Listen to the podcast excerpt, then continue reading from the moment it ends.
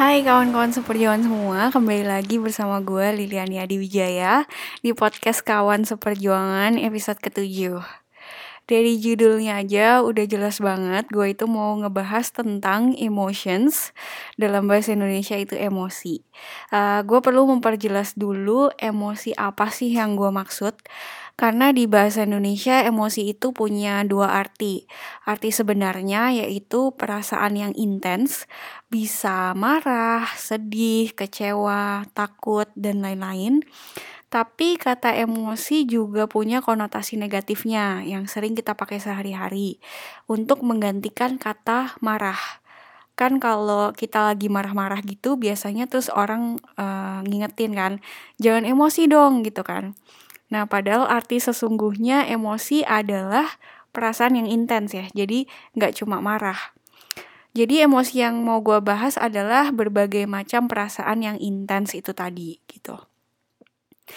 Gue itu udah nulis naskah episode 7 ini dari bulan lalu sebenarnya. Cuma I didn't feel like uh, to record it right away karena gue masih nggak serak gitu loh sama naskah gue sendiri gue merasa bahwa gue butuh lebih paham lagi tentang emotions yang gue rasain sendiri gitu. Gue nggak tahu apakah kalian semua hmm, mungkin ini bisa menjadi pertanyaan pembuka ya di episode ini. Kalian semua bisa nggak sih dengan mudah mendeskripsikan atau sekedar mengerti kalian tuh sedang ngerasain apa sih saat ini? Kalau bisa itu bagus banget sih. Uh, ya orang normal itu memang punya emosi dan bisa merasakan emosi tersebut gitu. Jadi kalau lagi sedih kalian bisa ngerti kalau kalian tuh lagi sedih atau kalau lagi kecewa ya kalian tuh ngerti kalian lagi kecewa nih kayak gitu. Dengan kata lain kalian bisa merasakan dan memahami perasaan kalian sendiri.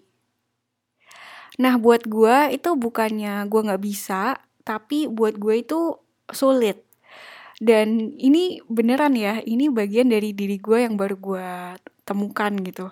Uh, gue pengen share ini ke uh, ke kalian semua ya karena why not gitu kenapa enggak?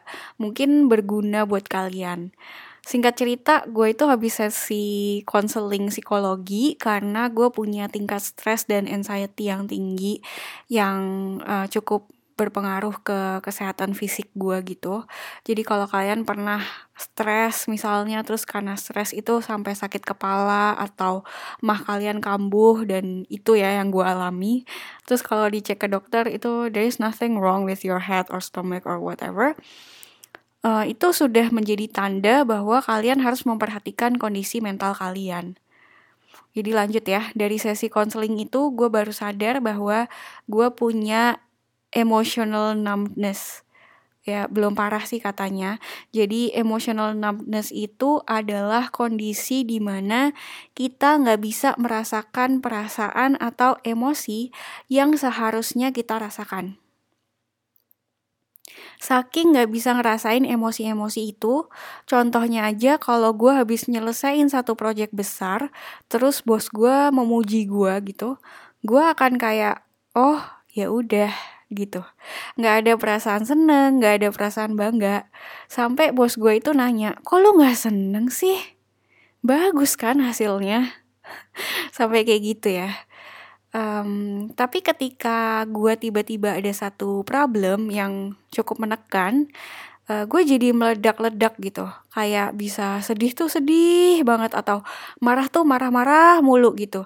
Dan berlarut-larut Nah, ini tuh ada penjelasannya kenapa bisa kayak gini. Kata psikolog gue, emotional numbness ini tuh bisa banget terjadi ketika kita terbiasa memendam semua emosi yang kita rasakan. Lama-lama jadi numb, kita nggak bisa ngerasain apa-apa. Padahal emosi itu kayak masalah ya. Kalau dipendem itu sebenarnya kita cuma ngegeletakin gitu aja. Jadinya ketumpuk. Dan ketika ada hal yang trigger, biasanya dalam bentuk masalah atau tekanan gitu ya, terus meledak deh kayak bom waktu gitu. Nah, kalian pasti banyak yang bertanya-tanya kan, kenapa sih kok emosinya dipendem-pendem? Kenapa nggak dikeluarin aja? Ya, ini tuh bukan gue yang mau memendam atau sengaja gue pendem-pendem, itu enggak. Jadi gue secara tidak sadar selalu deny emosi yang gue rasakan. Itu secara nggak sadar, itu udah otomatis gitu. Dan setelah dicari-cari, dicari-cari, kenapa gue menolak emosi gue sendiri? Itu karena selama ini gue berpikir bahwa semua yang gue rasakan itu salah Jujur ini topik yang cukup berat sih untuk gue bahas, tapi gue yakin kalian yang dengerin bisa mendapatkan sesuatu lah dari episode kali ini. Seperti kata pepatah, gak mungkin ada asap kalau gak ada api. Kenapa gue sampai merasa semua yang gue rasain itu salah? Ada alasannya. Intinya gue sering menerima penolakan ataupun judgement dari orang-orang lain di sekitar gue tentang perasaan gue dari jangan seneng dulu, cuma menang lomba. Atau kenapa kamu sesedih ini sih cuma masalah ini doang? Atau lu tuh mungkin yang terlalu baper atau insecure.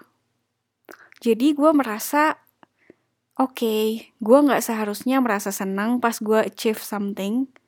Gue gak seharusnya merasa sedih ketika gue ada masalah. Gue gak boleh merasa insecure terhadap diri gue sendiri itu semua salah. Gue di sini nggak menyalahkan siapa pun. Gue sadar bahwa gue bertanggung jawab atas emosi gue sendiri, atas apa yang gue rasakan dan gue pikirkan. Bisa dibilang sebenarnya ini salah gue sendiri ketika gue mulai ikut-ikutan menghakimi perasaan atau emosi-emosi gue sendiri. Tapi gue gak mau menyalahkan diri gue sendiri berlebihan. Justru gue mau berterima kasih sama diri gue yang sudah bersedia untuk membuka diri, untuk bisa gue kenali lebih lagi gitu. Dari sini gue belajar dua hal penting perihal emosi. Pertama, kita itu manusia. Kita berhak punya emosi. Kita harus menerima emosi kita, mempelajarinya, dan selayaknya sebuah masalah menyelesaikannya dengan menyampaikan, mengeluarkan, ataupun menyalurkan emosi-emosi kita. Contoh aja, ketika kita kecewa, ya terima kita itu lagi kecewa. Terus kita bisa ajak diri kita sendiri diskusi. Kenapa kok kecewa? Karena gagal. Iya, gagal itu emang rasanya nggak enak, mengecewakan. Nanti di lain kesempatan kita coba lagi. Atau dalam hubungan interpersonal, kita kecewa karena orang lain mengingkari janji. Ya komunikasikan juga ke orang itu. Gue kecewa karena lu ingkar janji.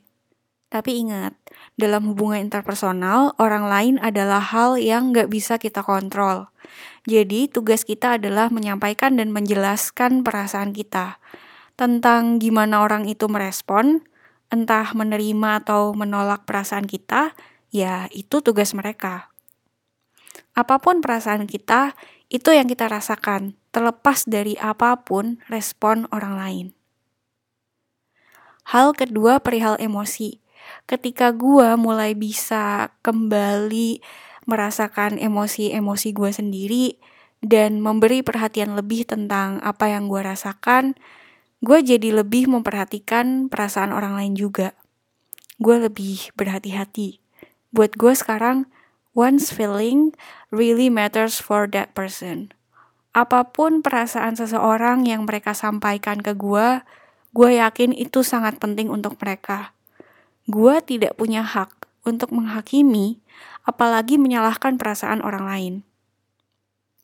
Contoh aja, ada temen gue yang curhat ke gue gue udah minta izin nih untuk gue share di sini. Jadi dia baru diberhentikan dari pekerjaannya. Dia cerita dia sedih banget dan grievingnya ini cukup panjang dari beberapa minggu sampai berbulan-bulan. Dia bilang cuma gue doang yang gak bosan-bosan denger ceritanya. Teman-teman dia yang lain udah bosen dan bahkan bilang, lu tuh ngapain sih sedih mulu? Lu tuh harusnya udah move on cari kerjaan lain.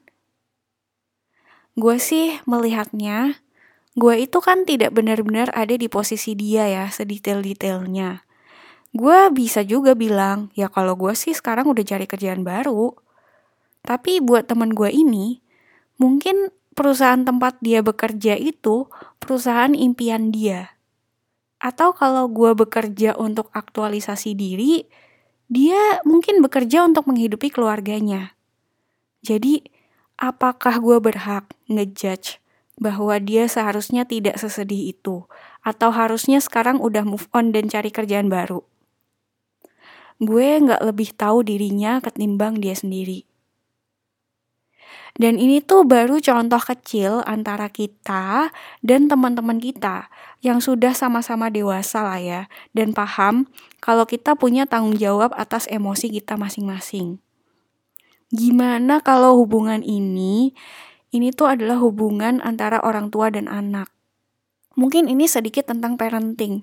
Gue belum menikah dan belum punya anak, jadi belum pernah menjadi orang tua. Tapi gue adalah seorang anak. Mungkin ada beberapa orang tua yang ketika anaknya pulang ke rumah membanggakan pialanya, dia ranking satu uh, di kelasnya misalnya, terus respon orang tuanya, jangan seneng dulu. Kalian pasti ada yang bingung, shock, gak bisa relate. Tapi ada orang tua yang seperti ini. Tujuan mereka sebenarnya mungkin supaya anak ini nggak cepat puas sama keberhasilan. Tapi anak ini jadinya setiap kali dia achieve sesuatu, dia jadi, oh gue nggak boleh seneng dulu.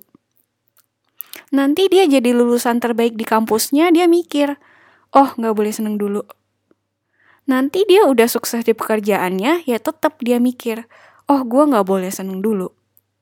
Pertanyaan gue adalah, kapan dong nih anak boleh seneng? Sampai mencapai apa? Tapi tujuannya memang baik. Cuma mungkin caranya bukan dengan menyuruh anaknya untuk gak merasa senang atau dengan gak memberikan pujian apa-apa ke anak itu. Tapi mungkin bisa dengan mengganti fokus apresiasinya misal jadi yang dipuji itu bukan hasilnya, tapi prosesnya. Contohnya nih, oh hebat ya kamu, pasti kamu udah belajar giat banget sampai bisa ranking satu. Dengan begini, anak ini tetap merasa dihargai. Perasaan senang dan bangga atas dirinya itu diterima. Dan sekaligus, anak ini ngerti bahwa dia bisa ranking satu karena usahanya gue bukan orang tua ya dan bukan ahli parenting. Jadi kalau contoh gue ini tidak berkenan di hati kalian yang sudah menjadi orang tua, gue minta maaf. Sekali lagi, gue di sini tidak menyalahkan siapa pun. Gue justru berterima kasih banget sama orang-orang yang ada ataupun pernah ada dalam hidup gue. Gue yakin tujuan semua orang tua, teman-teman, ataupun orang-orang terdekat kita itu baik. Dan ingat, kita bertanggung jawab atas emosi kita sendiri. Thank you ya buat kalian yang udah dengerin podcast ini. Semoga sharing gue di episode ini berguna. Sampai jumpa di episode selanjutnya dan selamat berjuang.